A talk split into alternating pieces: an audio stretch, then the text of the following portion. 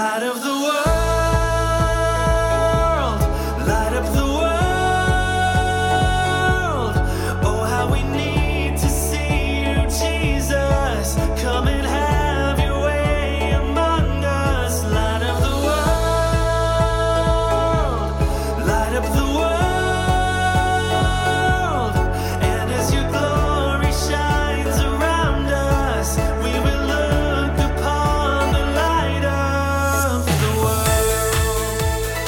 I'm Scott MacIntyre. And I'm Christina MacIntyre. That's Scott's song Light of the World. We did a live version of it together on the Enduring Hope TV special. Yes, and now you can hear the new studio version wherever you like to listen to digital music Spotify, Apple, Amazon. And of course, we've got a lot of those links up on scottmacintyre.com. It's kind of interesting to think about Scott writing a song about light when he's blind. Yes, I can see a little bit of light. Uh, I can usually tell that there's a light on in a room, although sometimes I don't know exactly where it's coming from. so I have to be careful putting Christian and Stella to bed with Christina. I'm always asking her, Did you turn the light off? Usually I, I do.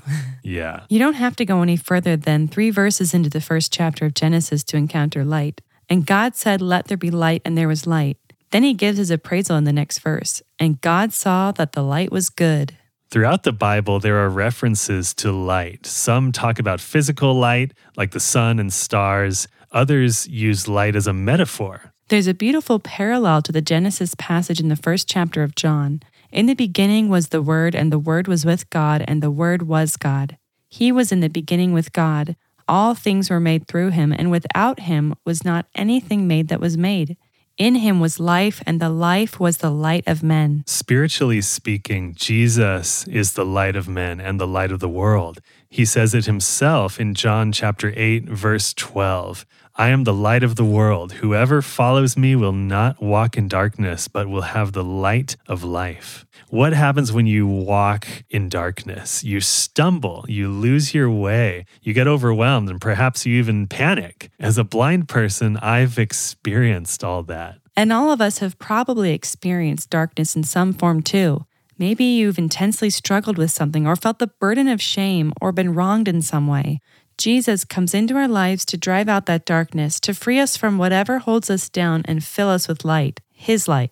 We're not saying that change like that is easier, that it happens with the flip of a switch, but as we internalize the full impact of what Jesus did on the cross, his light invades and overtakes the darkness. And once the light of Christ radiates in our hearts, we become lights ourselves. Matthew chapter 5 verse 16 is a verse we've spoken over our daughter Stella since she was a little baby. It reads, "Let your light shine before others, so that they may see your good works and give glory to your Father who is in heaven."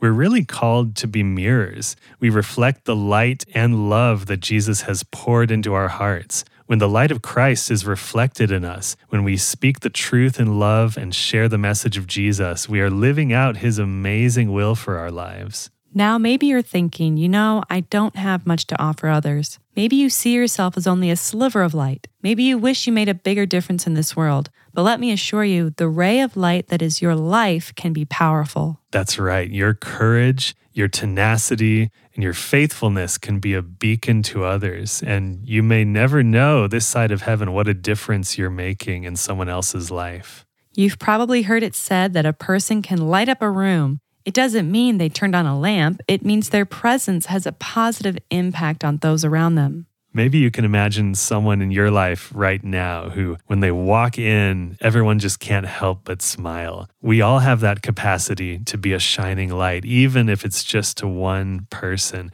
Maybe there's a child in your life who needs to know how valuable he or she is, or a neighbor that would otherwise feel forgotten, or a coworker who looks to you to provide hope in what looks like a hopeless situation you can be a reflection of the light of the world to them. You can let God's glory shine around you.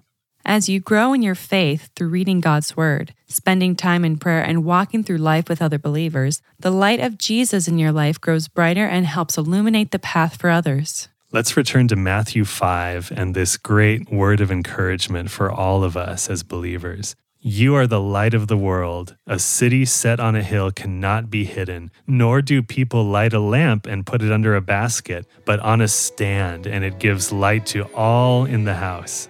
Be that light, that city set on a hill to those around you, so they may see your good works and give glory to your Father who is in heaven. Send us to the world you love. Send us to the world you love. Send us to the world you love. Let the fire burn within us. Send us to the world you love. Send us to the world you love. Send us to the world you love. Let your glory shine within us.